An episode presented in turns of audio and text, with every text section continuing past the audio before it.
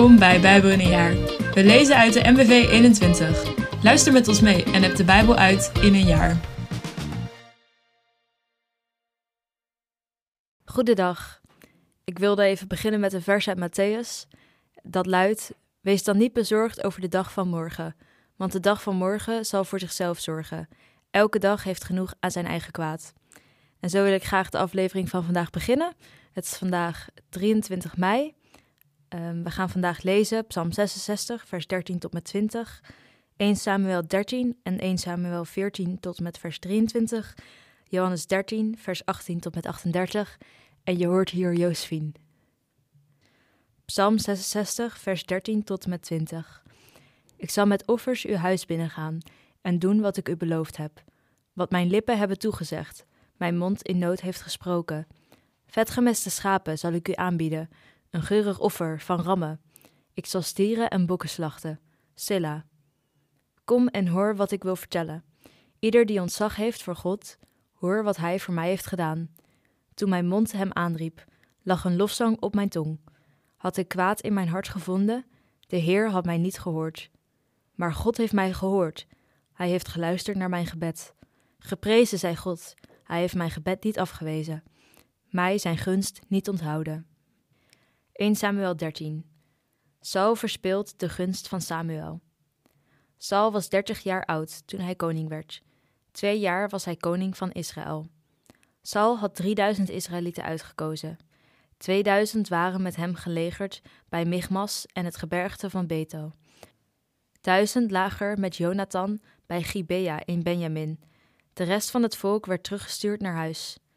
Jonathan veroverde de Filipijnse wachtpost in Gibea en dat kwam de Filistijnen ter oren. Saul liet in heel het land de ramshoorn blazen en rondzeggen: Hebreeën, luister. Israël heeft zich nu echt onmogelijk gemaakt bij de Filistijnen, doordat Saul een van hun wachtposten veroverd heeft. Het volk werd opgeroepen om zich in Geelgal bij Saul aan te sluiten. De Filistijnen verzamelden hun troepen om tegen Israël te strijden te trekken. Met 30.000 strijdwagens en 6.000 ruiters en zoveel voetvolk als er zand is op het strand langs de zee, trokken ze op en legerden zich bij Michmas ten oosten van Bet-Awen. Het leger van de Israëlieten werd teruggedreven en de soldaten zagen dat ze in het nauw kwamen. Daarom verscholen de mannen zich in grotten, spelonken en rotsholen, in grafkamers en waterputten. Ook waren er Hebreeën die de Jordaan overstaken naar Gad en Gilead. Ondertussen bevond Saul zich nog steeds Gilgal en de manschappen daar wachten in angst en beven op wat er komen zou. Hij wachtte daar zeven dagen op Samuel, zoals de afspraak was. Maar toen Samuel niet kwam opdagen, begonnen zijn soldaten hem in de steek te laten. Toen beval Saul: Breng mij de dieren voor het brandoffer en de vredeoffers. Hij droeg zelf het brandoffer op, en hij was nauwelijks klaar of daar kwam Samuel aan. Saul ging hem tegemoet om hem te begroeten. Maar Samuel zei: Wat hebt u gedaan? Saul antwoordde: Wat moest ik doen? Ik merkte dat mijn soldaten me in de steek begonnen te laten, toen u niet op de afgesproken tijd kwam. De Filistijnen liggen al bij Michmas, en ik dacht bij mezelf: Nu zullen de Filistijnen me hier in Geelgal aanvallen, zonder dat ik de Heer mild heb gestemd. Toen heb ik het erop gewaagd en zelf het brandoffer opgedragen. Hoe hebt u zo dom kunnen zijn? vroeg Samuel. Als u zich had gehouden aan het gebod dat de Heer uw God u heeft opgelegd, dan had de Heer uw koningschap over Israël voor altijd bestendigd. Maar nu zal uw koningschap niet standhouden. De Heer zal een man naar zijn hart zoeken en hem aanstellen tot vorst over zijn volk, want u hebt u niet gehouden aan wat de Heer u bevolen heeft. Daarop verliet Samuel Gilgal en ging naar Gibea in Benjamin. Jonathans heldendaad. Saul monsterde de mannen die bij hem waren gebleven. Het waren er zeshonderd. Saul en zijn zoon Jonathan waren met hun troepen gelegerd bij Gibea in Benjamin. De Filistijnen hadden hun kamp opgeslagen bij Michmas. De stoottroepen van de Filistijnen rukten uit in drie richtingen: één naar Ofra in Sual, één naar Bet-Goron en één naar de grensstrook waar je over de Hyena-vallei heen uitkijkt op de woestijn. In die tijd was in heel Israël geen smid te vinden. De Filistijnen wilden namelijk voorkomen dat de Hebreeën zwaarden of speren zouden maken. Alle Israëlieten moesten hun ploegscharen, hakken, bijlen en sikkels bij de Filistijnen laten slijpen. Dit kostte twee derde shekel voor ploegscharen en hakken en een derde shekel voor bijlen en ossenprikken. Bij het uitbreken van de oorlog beschikte dus geen van de soldaten van Saul en Jonathan over een zwaard of een speer. Alleen Saul zelf en zijn zoon Jonathan. Een eenheid van de Filistijnen had de wacht betrokken op de bergpas bij Michmas. 1 Samuel 14, vers 1 tot en met 23. Op zekere dag zei Jonathan, de zoon van Saul, tegen zijn wapendrager: Laten we oversteken naar de Filistijnse wachtpost, daar aan de overkant. Maar hij vertelde niet aan zijn vader wat hij van plan was. Saul bivakkeerde onder de granaatappelboom bij Migron, even buiten Gibea. Hij had 600 soldaten bij zich. De functie van priester werd bekleed door Achia, de zoon van Achitub. Achitub was een broer van Igabot, die de zoon was van Pinegas, de zoon van Eli, de priester van de Heer in Silo. Niemand wist dat Jonathan weg was. Aan weerszijden van het ravijn dat Jonathan wilde oversteken om bij de Filistijnse wachtpost te komen, staken twee rotspieken uit. De Bosses in het noorden tegenover Michmas en de Senne in het zuiden tegenover Gibea. Jonathan zei tegen zijn wapendrager: Laten we oversteken naar de wachtpost van die onbesnedenen. Misschien is de Heer op onze hand. Hij kan immers evengoed met weinigen voor een overwinning zorgen als met velen. Doe wat uw hart u ingeeft, antwoordde de wapendrager. Ik volg u op de voet. Luister, zei Jonathan. We steken over en zorgen dat de soldaten ons zien. Misschien zeggen ze tegen ons: Halt, verroer je niet, tot we bij jullie zijn. Dan blijven we staan en gaan we niet naar ze toe. Maar als ze zeggen: Kom maar op, dan klimmen we naar boven. Want dat is voor ons het teken dat de Heer ze aan ons uitlevert. Ze zorgden er dus voor dat de bezetting van de Filistijnse wachtpost hen tweeën in het oog kreeg. De Filistijnen zeiden tegen elkaar: Kijk, de Hebreeën komen uit hun holen tevoorschijn. En de soldaten van de wachtpost riepen naar Jonathan en zijn wapendrager: Kom maar op, dan zullen we jullie wel eens leren. Volg mij, zei Jonathan tegen zijn wapendrager. De Heer heeft ze aan Israël uitgeleverd. Jonathan klom op de handen en voeten naar boven, met zijn wapendrager achter zich aan. Waar hij kwam, vielen de Filistijnen neer, en zijn wapendrager gaf hun de genadestoot. Bij dit eerste treffen doodde Jonathan en zijn wapendrager twintig man.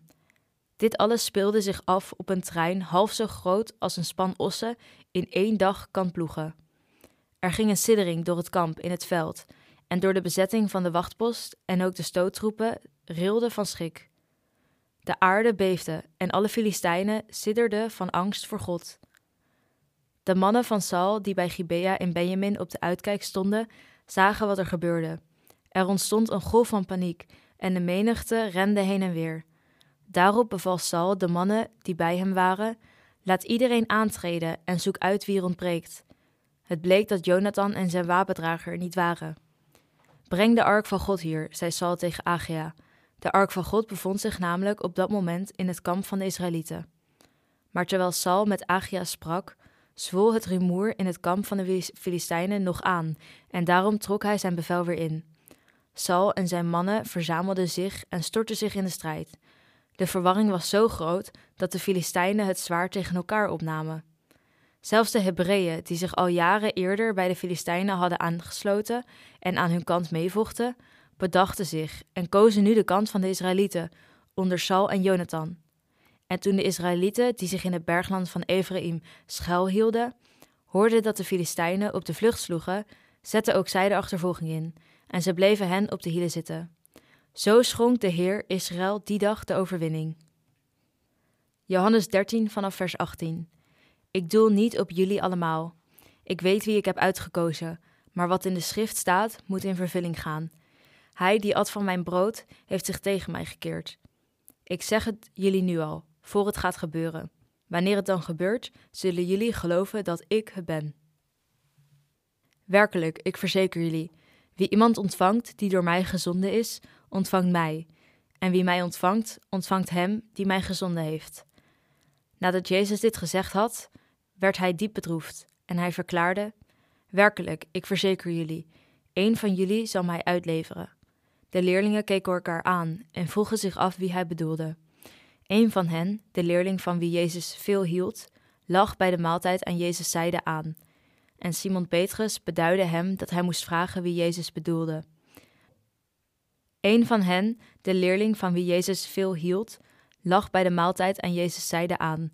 En Simon Petrus beduidde hem dat hij moest vragen wie Jezus bedoelde. Daarop boog de leerling zich dicht naar Jezus toe en vroeg: Wie, Heer? Degene aan wie ik het stuk brood geef, dat ik nu in de schaal doop, zei Jezus. Hij doopte een stuk brood in de schaal en gaf het aan Judas, de zoon van Simon Iskarot. Op dat moment nam Satan bezit van Judas. Jezus zei: Doe maar meteen wat je van plan bent. Niemand aan tafel begreep waarom hij dit zei. Omdat Judas de kas beheerde, dachten sommigen dat Jezus bedoelde dat hij inkopen voor het feest moest doen, of dat hij iets aan de armen moest geven. Judas nam het brood aan en ging meteen op weg. Het was nacht. Jezus is de weg naar de Vader. Toen hij weg was, zei Jezus: Nu is de grootheid van de mensenzoon zichtbaar geworden, en door hem de grootheid van God. Als Gods grootheid door hem zichtbaar geworden is, zal God hem ook in die grootheid laten delen, nu onmiddellijk. Kinderen, ik blijf nog maar korte tijd bij jullie. Jullie zullen me zoeken, maar wat ik tegen de Joden gezegd heb, zeg ik nu ook tegen jullie. Waar ik heen ga, daar kunnen jullie niet komen. Ik geef jullie een nieuw gebod. Heb elkaar lief, zoals ik jullie heb lief gehad. Zo moeten jullie elkaar lief hebben. Aan jullie liefde voor elkaar zal iedereen zien dat jullie mijn leerlingen zijn. Simon Petrus vroeg: Waar gaat u naartoe, Heer? Jezus antwoordde: Waar ik heen ga, kun jij nog niet komen. Later zul je mij volgen. Waarom kan ik u nu niet volgen, Heer? Ik wil mijn leven voor u geven, zei Petrus. Maar Jezus zei: Jij je leven voor mij geven? Werkelijk, ik verzeker je, nog voor de haan kruidt, zal jij mij driemaal verloochenen. Heel erg bedankt voor het luisteren. Nog een gezegende dag en tot morgen.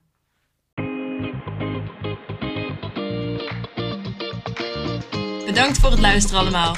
Nog een gezegende dag en tot morgen.